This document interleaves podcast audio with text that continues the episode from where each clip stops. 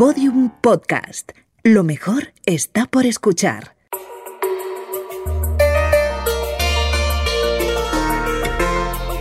Encuádrate. Edición especial Año Baneic 2020 patrocinada por Turismo de Flandes. Episodio 3. La Virgen del Canónigo van der Paele, de Jan van Eyck. Joris van der Paele fue un rico clérigo nacido en Brujas en torno al año 1370. De familia con importantes conexiones clericales, empezó muy joven una imparable carrera en la iglesia que comenzó en la diócesis de Tournai. De allí pasó a ser designado canónigo de la Catedral de San Donaciano, en Brujas, hasta que dio el salto a Roma en 1396, cuando fue nombrado escriba del Papa.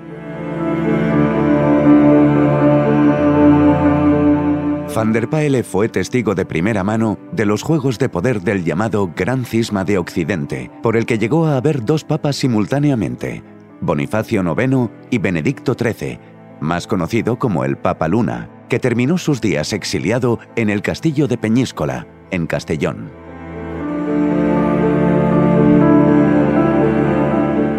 No obstante, Joris van der Paele supo jugar sus cartas y prosperar en Roma, hasta que, con 40 años, regresó a su ciudad natal, ya reelegido canónigo de la catedral. Allí pasó el resto de sus días lejos de las intrigas palaciegas del Vaticano. Sin embargo, poco después de cumplir los 60, una enfermedad lo dejó postrado en la cama.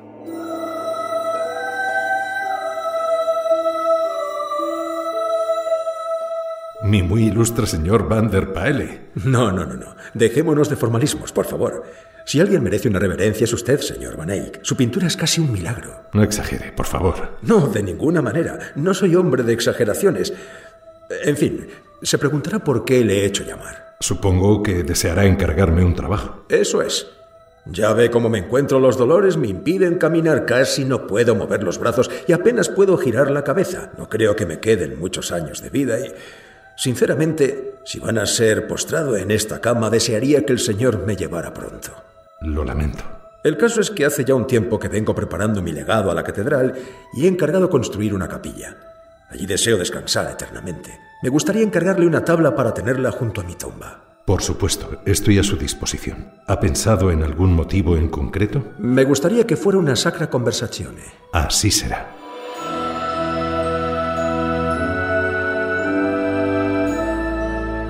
En los meses siguientes, Jan van Eyck pintó el óleo sobre tabla que hoy conocemos como La Virgen del Canónigo van der Paele, que sería, después del Políptico de Gante, su obra más grande de las que hoy conservamos.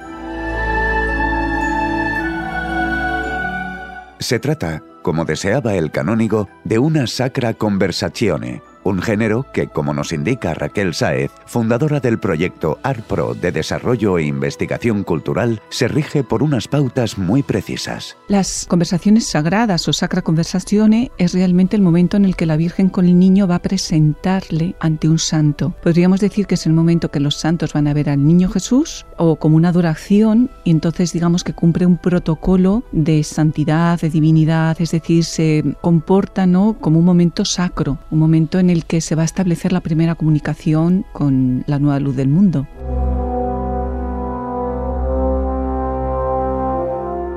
En este caso, el presentado no es un santo, sino el canónigo van der Paele, y la escena se sitúa en el ábside de una iglesia, de la que llegamos a atisbar el deambulatorio. Donde debería encontrarse el altar mayor, vemos a la Virgen con un espectacular manto rojo y el niño en su regazo. Sobre ella, en el marco, se lee una frase del libro de la sabiduría de Salomón. Porque ella es más bella que el sol y destaca sobre cada constelación de estrellas. En comparación con su luz, es superior. La Virgen está sentada sobre un trono, situado bajo un baldaquino de brocado minuciosamente detallado. Los escalones que conducen al trono están cubiertos por una alfombra oriental, cuya procedencia ha sido investigada por el historiador del arte Manuel Parada de Corselas. La alfombra, afortunadamente, la he podido identificar como el mismo patrón de un textil nazarí, de la granada nazarí, esas sedas maravillosas que tenían tantísimo éxito. He identificado exactamente el mismo patrón en un ejemplar textil, en este caso es una cortina, no es una alfombra, que se conserva en el Museo Metropolitano de Nueva York. El niño Jesús, por su parte, sostiene en una mano un ramillete de flores y con la otra acaricia a un loro. Pero lo que llama poderosamente la atención es su rostro, sorprendentemente envejecido. La edad en aquel momento se le daba, se le atribuía la cualidad de sabiduría. Por lo tanto, es, es verdad que no es el niño Jesús, sino que ya aparece ¿no? con lo que va a ser como su cometido final, dar la vida por la humanidad. Es un, un acto ¿no? de, de amor, de perdón y de sabiduría, digamos, un acto trascendental. A la izquierda del panel se sitúa San Donaciano, a quien estaba encomendada la catedral. Lleva una mitra ricamente adornada y una capa azul bordada con hilos de oro con imágenes de San Pedro y San Pablo. Sostiene una cruz en una mano y en la otra una rueda de carro con cinco velas. Según cuenta la leyenda, San Donaciano fue arrojado a las aguas del río Tíber en Roma siendo un niño. Entonces, el Papa Dionisio echó una rueda al agua y ésta se alejó flotando e indicó dónde se hallaba el pequeño, salvándolo de una muerte segura. Y así lo atestigua la inscripción que se halla en el marco. Era el más joven de nueve hermanos. Arrojado al agua, volvió a la vida y se convirtió en el primer arzobispo de Reims. Ahora disfruta de la gloria de Dios. A la derecha del cuadro encontramos al canónigo y al santo de su propio nombre, San Jorge. Este, según la tradición, viste una armadura lujosamente decorada y sujetando su estandarte se descubre ante la Virgen y le presenta a Van der Paele, arrodillado y sumiso. Como ocurre con los demás personajes del cuadro, una inscripción nos aclara la identidad del santo. Nacido en Capadocia, él era soldado de Cristo.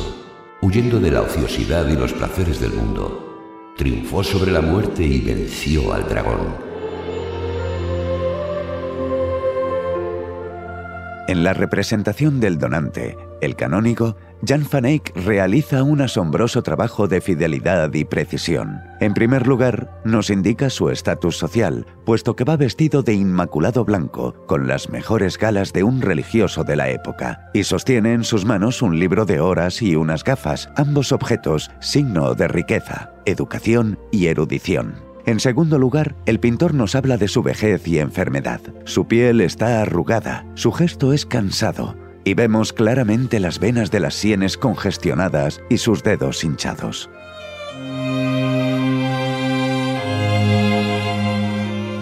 Según los registros eclesiásticos de la época, el canónigo van der Paele sufría dolores agudos en brazos y hombros, de ahí la extraña manera en que sostiene el libro. Pero además, su aspecto, las manchas de la piel, las venas dilatadas y las hinchazones que presenta en manos y cuello indican que sufría dos enfermedades relacionadas y conocidas hoy en día como polimialgia reumática y arteritis temporal, que además producían problemas de visión y alopecia. Todo el conjunto está cargado de simbolismo y fidelidad a los detalles. Algunos elementos arquitectónicos y decorativos están directamente inspirados en el románico. Otros, como los azulejos del suelo, están inspirados en diseños que el propio artista conocía de primera mano. Se sabía ya que tenían que ver algo con la producción cerámica de Manises, junto a Valencia, pero no se había identificado el modelo concreto. He encontrado ejemplares idénticos en varios museos en España, pero es que además en la torre de la Catedral de Toledo encontramos varios azulejos que siguen este mismo patrón y además es muy divertido porque se colocaron en el 1429, que es el mismo año, curiosamente, que Jan van Eyck estaba visitando Castilla. Cuando Jan van Eyck pintó la Virgen del canónigo van der Paele, se hallaba en el apogeo de su carrera, y tanto la iglesia como la burguesía y la nobleza demandaban sus obras con insistencia. Tanta era la carga de trabajo que el artista se retrasó en los plazos de entrega, tal y como atestigua la inscripción que puede leerse en el marco. El señor Joris van der Paele, canónigo de esta iglesia, Encargó esta obra del pintor Johannes van Eyck y fundó dos capellanías en la parte del coro. 1434. Acabado, sin embargo, en 1436. En cualquier caso, esta monumental tabla es una de las obras maestras del pintor debido a su extremo detallismo y a su compleja composición espacial. Si observamos el cuadro de Van Eyck, vemos que tiene una perspectiva central al igual que los renacentistas italianos. Lo único que él la desarrolla con unas cualidades que es típico de la pintura del norte, que no solamente es un estudio de perspectiva y de matemático del espacio, sino sobre todo de la incidencia de la luz en los diversos materiales o texturas que aparecen en la obra. Realmente nos hace ser espectadores participantes. Estamos dentro de esa habitación en la que podemos observar ¿no? de forma casi equidistante lo que está sucediendo en la Sagrada Conversación.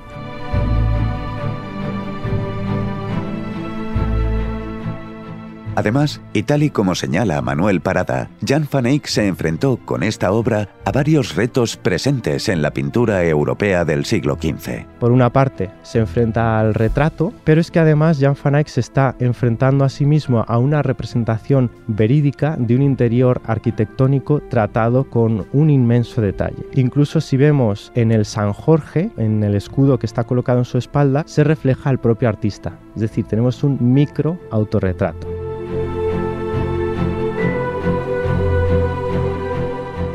Efectivamente, y aunque no es evidente a simple vista, podemos atisbar ese reflejo que muestra el autorretrato. Se asemeja al que se observa en el cuadro del matrimonio Arnolfini, y en este caso se aprecia al pintor de pie ante el caballete con un turbante rojo.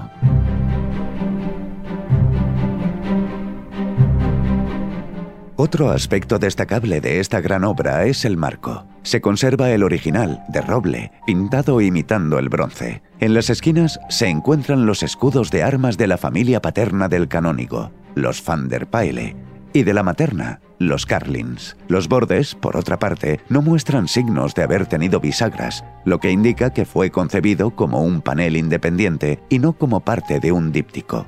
Además, la trasera no está pintada, señal de que la tabla estaba destinada a colgarse en una pared.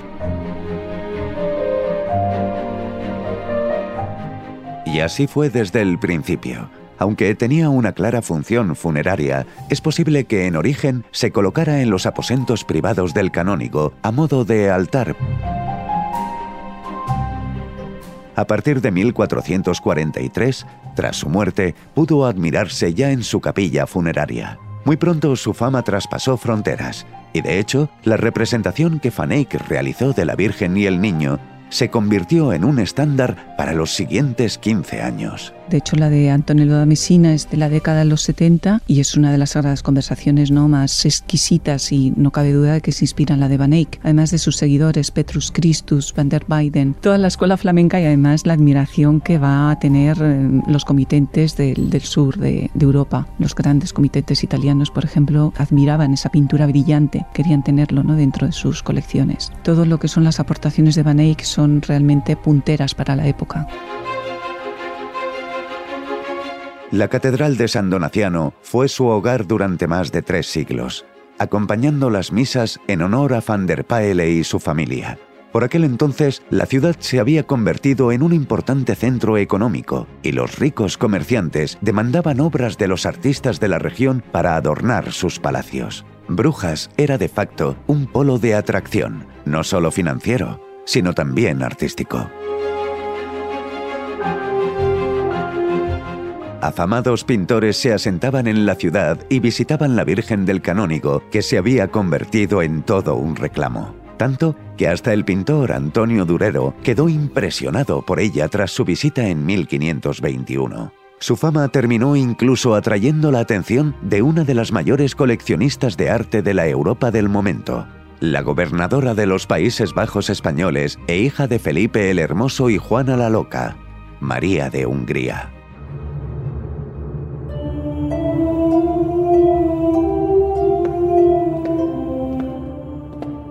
Aquí la tiene, excelencia. Esta es la Virgen del Canónigo. ¡Wow! Es mucho más grande de lo que imaginaba. Estamos muy orgullosos de tenerla en la catedral. No hay lugar al que mirar que no esté repleto de detalles, ¿eh? ¡Qué finura! Parece como si todo en ella pudiera tocarse. Así es. Observe las vidrieras del fondo. Apenas pueden verse porque las tapa el trono de la Virgen, pero cualquiera diría que son realmente de vidrio y no pintadas. Y las esculturas del trono. La de Caín matando a Abel es impresionante. O la cota de malla de San Jorge. Gante tendrá el cordero místico, pero Brujas tiene la Virgen. Sí, es cierto. ¿En qué piensa, Excelencia? Me gustaría comprarla. ¿Comprarla? Pero no, no creo que eso sea posible. Estaría mucho mejor cuidada en palacio. Y le aseguro que usted y los canónigos de la catedral podrían visitarla siempre que lo desearan. Excelencia, no lo dudo, pero usted no sabe cómo reaccionarían los fieles. ¿A qué se refiere? La Virgen del Canónigo es más que una simple pintura. La gente la considera suya. Vienen a rezarle todos los días y si vieran que ya no está en la capilla, habría gritos, protestas, alboroto y quejas. Puedo pagar una suma que no es capaz de imaginar. No, no, no, no es por el dinero, excelencia. Honestamente, no podría arrebatar esta Virgen a los fieles.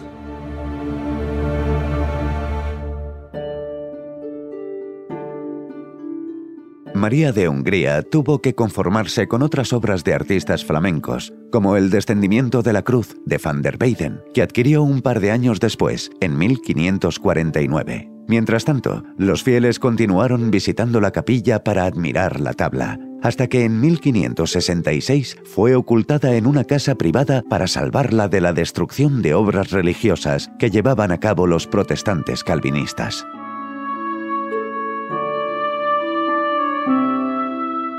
Tras la victoria del catolicismo, la tabla pasó al altar principal de la catedral, aunque en 1628 se trasladaría a la sacristía y algo más tarde, en 1643, a un altar lateral. Allí permaneció instalada hasta que en 1799, a raíz de la disolución de la diócesis de Brujas durante la Revolución Francesa, la iglesia fue demolida.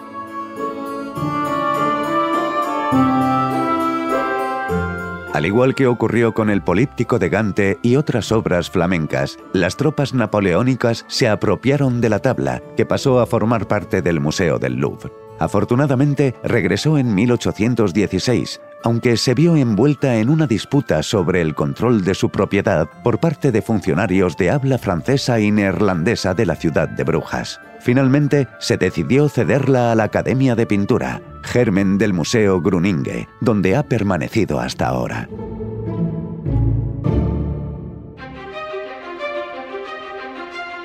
Aunque Gante sea la ciudad que reúne un mayor número de actividades dedicadas a Van Eyck en 2020, Brujas completa el año del artista con la exposición Van Eyck en Brujas y otra sobre la influencia que otro pintor primitivo flamenco, Hans Memling, tiene en la actualidad sobre los artistas contemporáneos.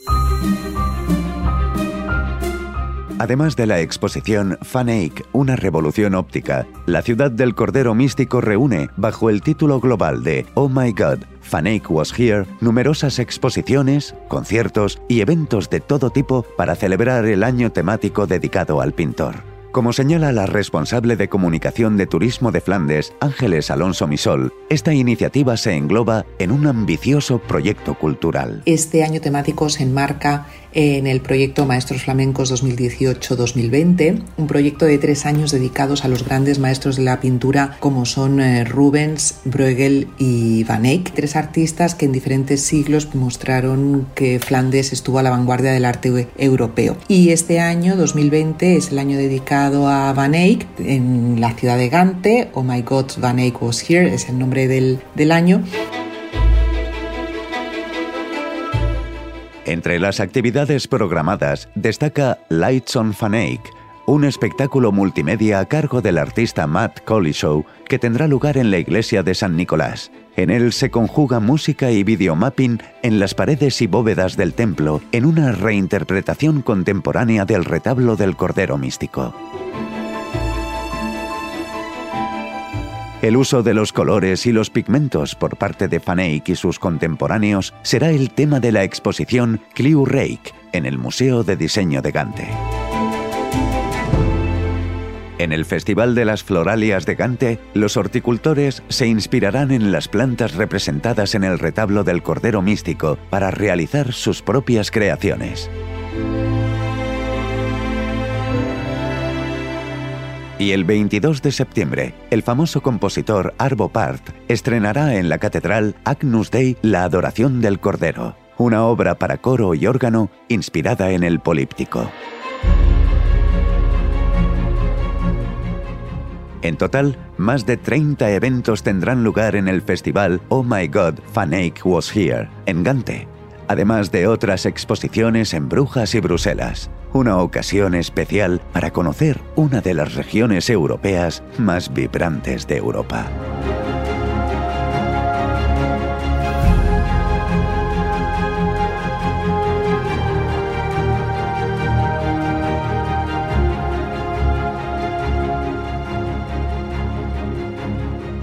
Encuádrate es un podcast original de Podium con patrocinio de Turismo de Flandes.